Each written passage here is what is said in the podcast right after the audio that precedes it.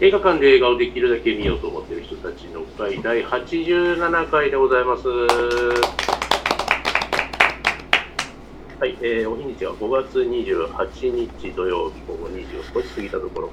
神戸住吉にありますチーズワインドワインバーミモレットからお送りいたします。えー、本日課題作、新作は新ウルトラマン。えー、旧作は、えー、2009年のアバターでございます。はい。では、えー、まずお集まりの皆様の自己紹介から言ってまいりましょう。えー、三森映画部部長のおじいです。よろしくお願いいたします。はい。えーまあ、最近ですけれども、最近、昨日からあのディズニープラスでですね、スター・ウォーズスピンオフ最新作、オビワン・ケノールが始まりまして、であのこの間のやつまでね、水曜日だったんで、てっきり水曜日からかなと思って、水曜日ウキウキしてたんですけど、コースですね、あのやられたなと思って、金曜日になったらまさかの2本同時配信という、あ、そうやなんか2話が。びっくりした。というか、2話がすごいと。まあ、スター・ウォーズエピソード3と、えーエピソード4の間のオビワン・ケノービの話が描かれるということで、何するのかなって思ってたんですね。あの、なんか、なんかタトゥーインでルークを見守ってるだけじゃないかしらと思ったら、あの、予告編には出てきてないある人物が出てきまして、そこから展開していくというところで非常に楽しみな、えー幕開けとなりまして、これから毎週楽しみだなというところでございます。はい。では、よろしくお願いいたしまおす。願いします。じゃあ、私から、えー、りょうです。えっ、ー、と、映画は何見たかな？えっ、ー、と、新ウルトラマン以外は、プロの月。流浪の月と。えー、流浪の月はちょっとあの、いろいろ個人的にちょっと話したくないんで話さない。りょうくんが遅れるって言ってたから油断してたら遅れてなかった。でえっ、とそう「ルロの月」はちょっといろいろ個人的に辛いところがいっぱいあったんで昨日見ててほんまに見るんじゃなかったですしかもりょうくんこんなに？英語英語型です ちょっとあれはまあ映画としてはすごいいいまあさすがやなっていうところはありますね。悪くはないけど、うん。悪くはないけど絶賛できない。できないですね私はちょっとラスト嫌いでラストがどうしてもちょっとあんまり受け付けないかなっていうところなんですけどよかった。あとはあのえっ、とマイスモールランド。クルドのうん。クルド人の、えー、と日本週刊祭家族あれ、が劇映画なんですよね？あれはドキュメンタリーじゃないんですよ。劇映画なんですね。でしかも商業ベース商業映画っていうところであの題材で撮ってて是枝監督の弟子的な系譜。うん。プロデューサーに入ってて。ね。はい。でまあほんまにその商業映画としてっていうのとメッセージ性っていうのと、まあ、今も続く問題っていうところのそのバランスはすごいすごい映画だと思いました、はい、あのラストのところも、まあ、現在進行で起きてる問題なんでまあやっぱり結論は出せないっていうところもうまく最後に持っていってるっていうところプラスその主演のあのモデルの子なんですけどもその子の演技もすごいしあとその家族を演じているのが実際に家族そのモデルの女の子の家族さん。全員。しかもオーディションで通ったっていう。全員っていうところもあって。本当の家族なの？本当の家族です。全員。ああの子だけ別であ違います違います違います。あの女の子のお父さん妹弟へなんです。全部家族お母さん以外が出てるっていう。なのでほんまにどの場面もすごい良かったのであの映画はほんまに公開されて良かったなっていう思いが強い。見て良かったなっていう映画やったんで「マイスモールランド」っていうのはちょっと見てほしい映画ではありますよろしくお願いしますよろしくお願いします。あ、こんにちは、田村です。えーっと、安定の多分、リモートでは参加してたんですけど、多分1年ぶりぐらいの PR 参加だと思う。よろしくお願いします。えーっと、今年もちょっとあんまり自分のペースで見てて、10本ぐらいしかまだ見てなく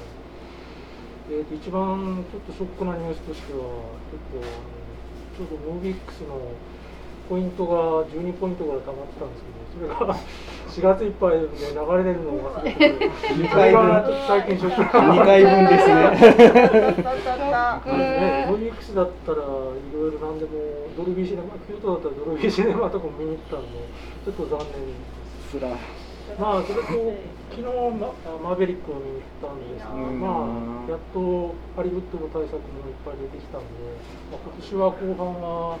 いろんなまだ大作が公開目白押しなんで楽しみにしています、えー今日はよろしくお願いしますお願いします。えー、ハチです。よろしくお願いします。えー、私も今日午前中ですね、さっきりょうさんが言ったマイスモールランドを見てきました。やっぱりね、すごい評判が良くて、えーなかなかちょっともう公開して何週も経つから見逃すかなと思ったんですけど、ちょうど時間があって行ってきましたが、まあ本当にりょうさんが言った通りで、もうなんだろう、結構本当に答えの出ない問題で。日本で起きている問題課題っていうのを鮮明にしつつもで答えも当然出ないでもその中でやっぱりドラマとして結構ちゃんとできてるし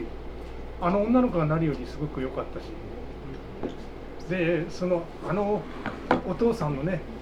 もう決断がもう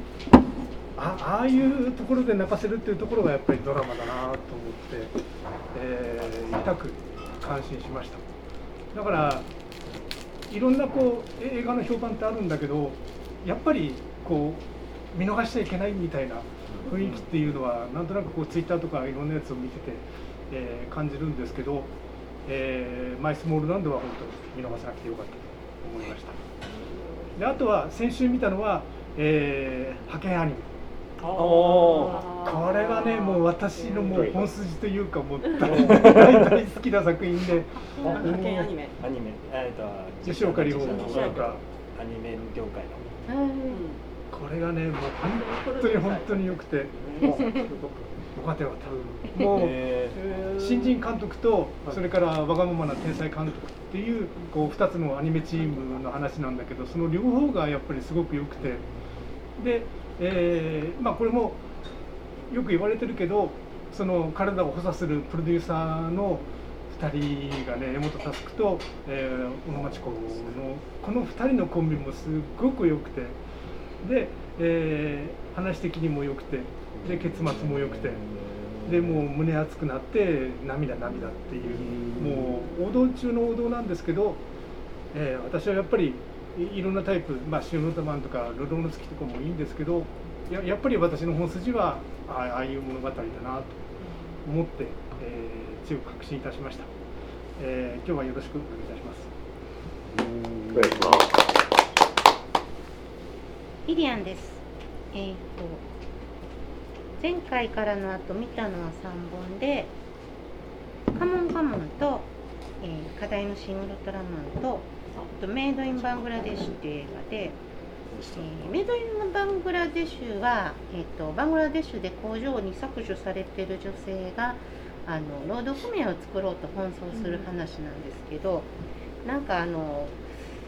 割とその搾取系の話ってもっとあの本当に悪いあの悪意があって陥れようと思う悪者が出てきて悲惨な目にあったりとかするのが多いんやけどこれはちょっとドキュメンタリー調っていうかちょっとリアルな感じでその工場の人とかも悪くてずるいねんけどその悪意で陥れようとするんじゃなくって単に今自分既得権益守ろうとしてるだけででその映画とかってえぐい辛いことが主人公に起こるけどまあなかなかうまくいかなくて辛いんやけどそのドラマ的に辛くってしんどくさせるっていうのがなかったので割と静かな感じで気持ちで主人公を応援して見れてよかったです。で終わり方もそのすごくまああのきっちり決着がついてるわけじゃなくって主人公頑張って、まあ、一歩進んだところで終わるんやけどその先も多分ずっと困難があってっていうことやろうなと思うしそれはバングラデシュに限らず日本でも今どこでも起こってるかまだ起こってもいないことやろうしと思うので、えーリアル感あるしあのいいと思います。それでバングラデシュの本当にあの貧困層の女の人たちやねんけど服とかがやっぱりすごい綺麗でね 衣装がねみんな綺麗であの、まあ、貧しいんやけど多分服もそんな何枚も持ってない人たちなんやろうけどその女の子同士がキャッキャ言いながら歩いてるシーンとかそのストーリーに関係ないけどちょっとねあの華やかであのきらびやかでっていうかやっぱりあの色の感じが日本やヨーロッパや欧米とは全然違うんでそういうこういうテーマの映画でありながらそういうそのファッションとかあのもちょっと楽しめたかなと思います。でカモンカモンも、えー、とカモンカモンはもう期待マックスでそんなんおもうマイク・ミルズに面白くないはずがないと思っていてであの期待を裏切ってなくってよかったかなと思うけど、まあ、父親と息子の話とかおじとおいの話とか、まあ、そういうのって、えー、とハリウッドでもなんかありましたね。何やったかな。なんとか。あの思い浮かばない。最近そういうの。いや。あのほらほら。ほらほらそらそイギリスのあのはあハリウッドじゃない。マンチェスターああでもそうですね。とかえっ、と私が思い浮かべたのはあれやねんけど。ヒュー・グラントのやつ。そうそうそうそうヒュー・グラントのやつ。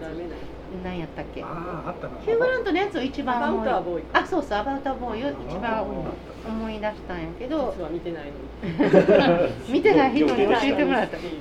そのマイク・ミルズの、えっとカモンカモンは白黒なんですけど白黒あの画像映像めちゃくちゃ綺麗でしたね。めちゃくちゃ綺麗でもうあのそれだけでもだいぶあの心がいっぱいになるんやけど お話も脚本もすごいよくって、まあ、子役がすごくよくってお父さんも、えー、何やったっけ？ホワホワキンホワキン。も良かったけどホワキンがいいのはまああの予想通りなんで子供がね本当に良かったですね、まあ、あんな子ほんまいるわみたいな、あのめちゃくちゃ可愛いんだけど。であの疲れたお母さんも良かったしいろいろえっと思うようなこともそのなんとかな子供と親とか家族の関わり方の違いっていうのは日本とも多いと思うのでえっと思うこともあったけどそれを超えてやっぱすごくいいところがあってで、まあ、大人はいろいろ間違えるんですけど間違えながらもなんかやっぱ根本的にあの善良で愛のある子供に対してね大人たちなのでその辺もでも行き違って子供も寂しかったり大人も寂しかったりするんやけどでもあの行き違って寂しいことがあってもみんな愛があるのでまあ見た感じあと読後感じゃない。後味がすごくいいしあのなんか黒白や黒白映画やのにあの薄く色のついた爽やかな風に吹かれてるような気持ちになるいい映画でした。もうマイク・ミルズもついていきます。はい、えっ、とよろしくお願いします。よろしくお願いします。ステファニーです課題映画以外に映画館で見に行ったのって「ドクター・ストレンジ」しかなくてでドクター・ストレンジすごい面白かったんですけど私あの基本情報ほぼなしで あの予習はしていったんですけど基本情報なしで行って、見終わった後に監督の名前を見て「はいはいはいはい」侍に。ものすごい監督の名前見て納得した映画なんて生まれて初めてみたいな感じですごい面白かったけどもう本当に侍に節がすごくって、色出しすぎもうなんかあのマーベルじゃないよねこれみたいな。感じもう完全ホラーでしたもん。そう。でこれ次も侍にやったらまたほらみたいな感じになるけどすごい面白かったの。すごい。すごい面白かった。すごい面白くて面白かったけどなんかこれマーベルじゃないよなとかって思いながらバーッとエンドクレジット見たらあむちゃくちゃ面白いし、2時間で終わる。そうすごい素晴らしいの素晴らしい映画ですでもここに新キャラ出てくるしそう そう今日いないヒロさんがあの辛口のヒロさんが絶賛してましたからねそれは相当うん、なんかそのなんて言うんだっけ俺は全てを受け入れるみたいな感じで。あれはもうありですよ。もう本当に。笑いねあれは。なんかすごい面白いけどこれマーベルじゃないなと思いながら見て。わ笑ってしまいそうでしたもんね途中途中であ知らんかったら無理か。おかしいなこれって思って思い出して監督見て分かりましたって感じになって あんなに監督色の強い映画は他にないっていうぐらいで知ってみると笑ってしまうんですよ。でも予習は間違ってましたね。スパイダーマンを予習していけばいいと思ってたけどワンダービジョンドラマですよ。ワンダービジョンワンダーとロキですビジョンを見ていかないといけないということで私今月からあのあれなんですよえっと英語のウェブトレーニングを受けててフィリフィリピンの先生とずっとやり取りするんですけどなんか趣味の話になると映画の話映画好きの先生が多くて話してまだちょっと多分フィリピン公開がちょっと遅くって今週見に行くねんっていう話を23人の先生から聞いて 「ワンダービジョンは見ていけ」っていう アドバイスを。現地の人と。あフィリピンの現地の人と同じですえー、すごい。で言う時3人ぐらいに「ワンダービジョンを見ろ」って言いました。今朝も受けてきたけど 3人目の人に「ワンダービジョンは必須です」っていう話をしておきました。通じるのすごいよね。私の周りの友達で「ワンダービジョン」とか言ってもそれは何か新しい OS の何かですかぐらいしか 誰も分からへん。あでも映画好きで、なんかそのマーベル好きでみたいな話になってマーベル好きやったら分かるけど、なんかでもなんか知らんけど英語の先生そういう人が多いみたいで。そうなんよでそれで話をして。フィリピン案外そうマーベルがよそく見られてるのかな。フィリピンの映画事情を知りたいですね。すごい。なんか面白かった、へー。で今朝の先生の話によると普通の映画はだいたい500円でシアターで見れる。って言ってましたあ羨ましい。うん羨ましいって思いました。というステファニーでした。お願いしますはい、よろしくお願いします。のんちゃんです。えー、とゴールデンウィークがね途中入ったので仕事が忙しくしかし反対にあの仕事忙しくならないんかなとかも思ってたんですけど、あの立ち飲みの方ね。でもなんか結局めちゃくちゃ忙しくて、まあ、みんな人はちょっとずつ飲食店に戻りつつあるのかなと最近もちょっと結構立ち飲みに入ってるので思ってるんですけどそんな感じで映画は「シン・ウルトラマン」しか見れてなくあと団地は見たんですけどそれはまたウルトラマンの時に話す。ので分からへんねんな。その その文脈が分からへん話すのでえー、見て置いといて絶対見なあかん。あの藤坂山直美さん。で、えーそれちょっと旅行じゃあゴールデンウィークでちょっと疲れてあの彦根に行ってきたんですよ。彦根。そうしたら、まあ、彦根素晴らしかったんですけど本当にひこにゃんが可愛すぎて なんかもうびっくりするぐらい裁判までになった男そうそう。ヒコニャンにやられてしまった。そう。でもでもねそれをねなんか帰ってからもね可時々思い出すんですけどそのことを思い出すと例えばヘップバーンとかあのアラン・ドロンの映画を見た後に次の日に可愛かったとか綺麗かったなとか思うじゃない、うん。ちょっと残るぐらい、うん。あれとあれ同じぐらいヒコニャン。あれと一緒。そう。ヒコニャンすソごすぎ。それぐらいあの生でぜひみんな一度見てあれ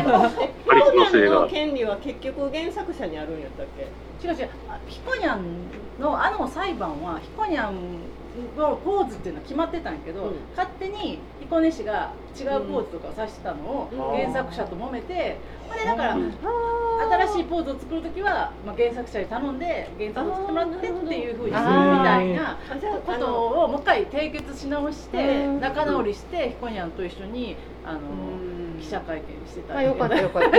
何どんなポーズが嫌やったんやろ原作者としては。自分が認めれないポーズをさせるっていうのが自分のキャラクターに勝手に別のことをさせるなんて言うんですよね。だからそういうのでも毎月一つずつね作る。毎日一つポーズまあじゃあ毎月一つポーズず